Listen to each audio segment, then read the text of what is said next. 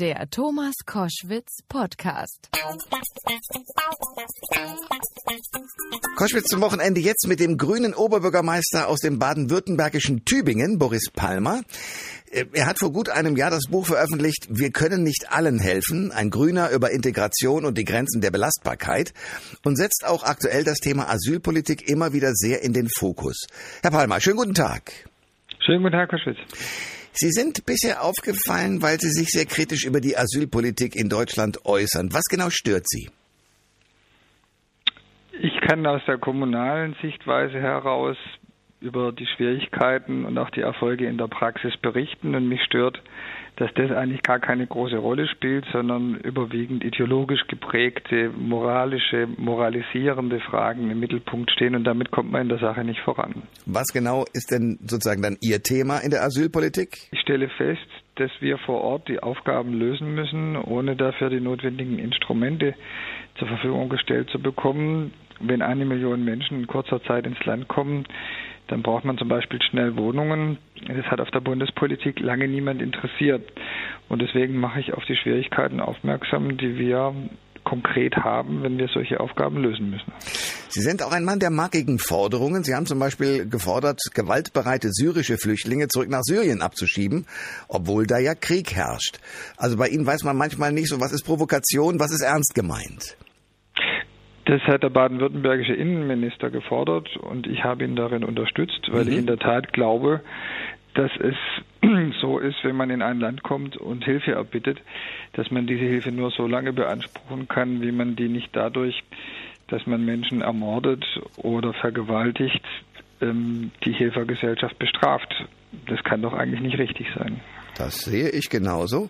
Äh, manch einer konstruiert daraus aber, dass Sie als Grüner so in eine komische Nähe der AfD geraten. Was sagen Sie solchen Leuten? Man sollte fragen, was ist richtig und was ist falsch, was ist angemessen als Antwort auf eine konkrete Situation und man sollte nicht alles danach sortieren, ob jetzt die AfD dazu Beifall klatscht oder nicht. Wir können uns doch nicht von der ähm, Reaktion der AfD abhängig machen in unserem Handeln und in unserem Sprechen. Ich jedenfalls sehe das nicht ein. Der Oberbürgermeister von äh, Tübingen, Boris Palmer, ist bei Koschwitz zum Wochenende. Wir sprechen über die Situation, dass er sich manchmal sehr klar und deutlich darüber äußert, wie wir mit ähm, Flüchtlingen und äh, Asylbewerbern umgehen. Ähm, die Grünen, gerade unter Robert Habeck und Annalena Baerbock, sind sehr weltoffen und geben nicht viel auf Begriffe wie Nationalität zum Beispiel. Wie kommen Sie mit denen zurecht? Wie, wie, finden Sie das gut? Ich finde die beiden sehr gut. Ich freue mich auch über die hervorragenden Umfrageergebnisse meiner Partei. und ich bin auch völlig einig damit, dass es in Deutschland eine Kraft braucht, die für Weltoffenheit, Vielfalt und auch für das Asylrecht eintritt. Ich muss eben als Oberbürgermeister für alle da sein und ich muss pragmatische Lösungen finden und kann auch die Probleme nicht ausblenden, die es einfach gibt im Umgang mit Asylbewerbern. Dann frage ich doch mal konkret, wie läuft es in Tübingen mit den Flüchtlingen? Wir haben jetzt 1400 Flüchtlinge in der Stadt bei 90.000 Einwohnern. Wir haben für über 1000 von diesen Flüchtlingen in den letzten drei Jahren neue Wohnungen hergestellt. Wir haben das dezentral gemacht in Projekten mit der Bürgerschaft. Also ich denke, man kann sagen, wir haben das sehr viel besser gelöst als viele andere, wo ghettoartige Containerlandschaften entstanden sind. Trotzdem stellen wir fest, der Großteil der Flüchtlinge hat noch nicht Deutsch gelernt. Die allermeisten sind nicht in Arbeit. Und auch wir haben Schwierigkeiten damit, dass ein Teil, vielleicht fünf oder zehn Prozent, überwiegend junge Männer, das Straßenbild negativ verändern und kriminell auffallen. Und was ist die Lösung aus Ihrer Sicht aus diesem Problem? Für die Probleme mit Kriminalität unter jungen Männern muss meiner Meinung nach das Anreizsystem auf die Füße gestellt werden. Wir haben im Moment die Situation, dass sich für diese Gruppe Anstrengungen nicht lohnt und dass es keine Sanktionen für Straftaten gibt. Das muss sich natürlich umkehren, so würde man seine Kinder ja auch nicht erziehen. Ja. Und mein Vorschlag ist der doppelte Spurwechsel. Darunter verstehe ich einerseits Bleiberecht, dauerhaftes Bleiberecht für alle, die Arbeit aufnehmen und sich wirklich anstrengen, egal wie der Asylantrag ausgeht. Und andererseits raus aus den Städten in sichere Unterkünfte der Länder mit ausreichend Sicherheitspersonal und Polizei damit man denen, die über die Stränge schlagen, frühzeitig sagen kann, so geht es nicht in unserem Land. Die Schriftstellerin Charlotte Link hat äh, bei Markus Lanz in der Talkshow in etwa gesagt, wir haben 2015 einem ähm, erstaunlichen Kontrollverlust der Bundesregierung zugeschaut. Ist das etwa auch Ihre These? Und da kann man nicht viel dagegen sagen, denn die Grenzen waren sperrangelweit offen. Es hat über ein halbes Jahr gedauert, bis durch den Pakt mit der Türkei und die Kontrollen auf dem Balkan wieder Ordnung hergestellt wurde. Da sind sehr viele gekommen, die keinen Anspruch auf Schutz und Asyl bei uns haben. Die meisten von denen sind immer noch da. Es waren auch offensichtlich Gewalttäter darunter.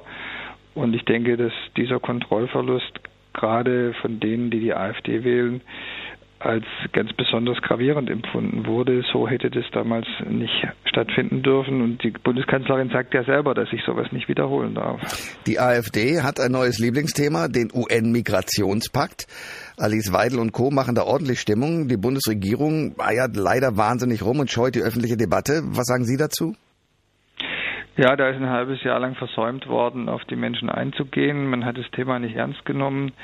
Und jetzt ist es, glaube ich, schon im Brunnen das Kind, denn ein Großteil der Deutschen steht dem sehr skeptisch gegenüber und es soll trotzdem durchgezogen und unterschrieben werden. Ich hätte es besser gefunden, dass man den Pakt, den ich an und für sich für richtig halte, den Menschen so erklärt, dass sie keine Ängste haben, denn der wird verstanden als erneuter Versuch, die Türe aufzumachen und möglichst viele Migranten reinzuholen. Das ist ja die Sorge. Das stimmt meiner Meinung nach nicht, aber hier bräuchte es Klarstellungen und ausreichend Diskussion. Auch die Medien haben sich da nicht mit rumbeklettert, denn die haben das Thema ebenso lange Zeit ignoriert. Das ist ein weiterer Beitrag zur Politikverdrossenheit. Würden Sie sagen, unterschreiben oder nicht unterschreiben? Ich würde sagen, ja, unterschreiben, denn es ist im deutschen Interesse, dass andere Länder sich auch um Migranten bemühen und die Standards erhöhen. Das ist der Kern dieses Pakts. Aber ich würde nicht unterschreiben ohne Klarstellungen, zum Beispiel durch einen Bundestagsbeschluss oder eine Protokollerklärung der Bundesregierung, in der man die wesentlichen Kritikpunkte aufgreift und klarstellt, dass das nicht gemeint ist, dass also zum Beispiel nicht Millionen zusätzlicher Migranten nach Deutschland kommen können, dass illegale Migration jetzt dadurch nicht legalisiert wird und dass auch nicht jedes Kind, das ein Migrant in Deutschland auf die Welt bringt, sofort die deutsche Staatsbürgerschaft erhält. Das sind so Sorgen, die im Umlauf sind, die meiner Meinung nach nicht zutreffen, die aber klargestellt werden müssen.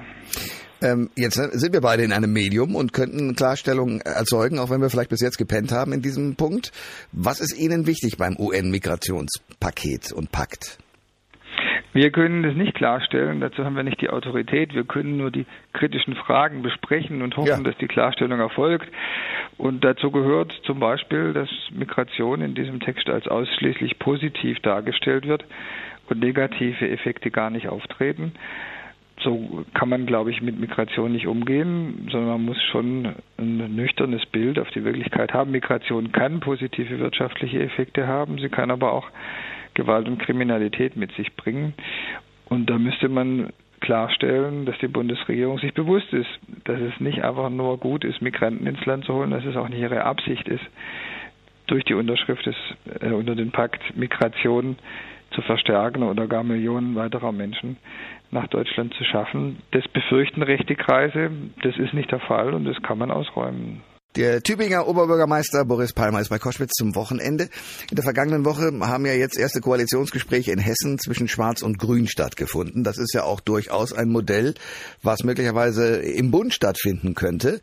Sie als Grüner, wen hätten Sie denn künftig lieber an der Spitze der CDU? Annegret Kamp-Karrenbauer oder Friedrich Merz? Ja, ich weiß nicht, ob ihm das schadet, aber ehrlich gesagt, ich fände es gut, wenn die CDU ihre herkömmliche Rolle im Parteiensystem wieder ordentlich ausfüllen würde.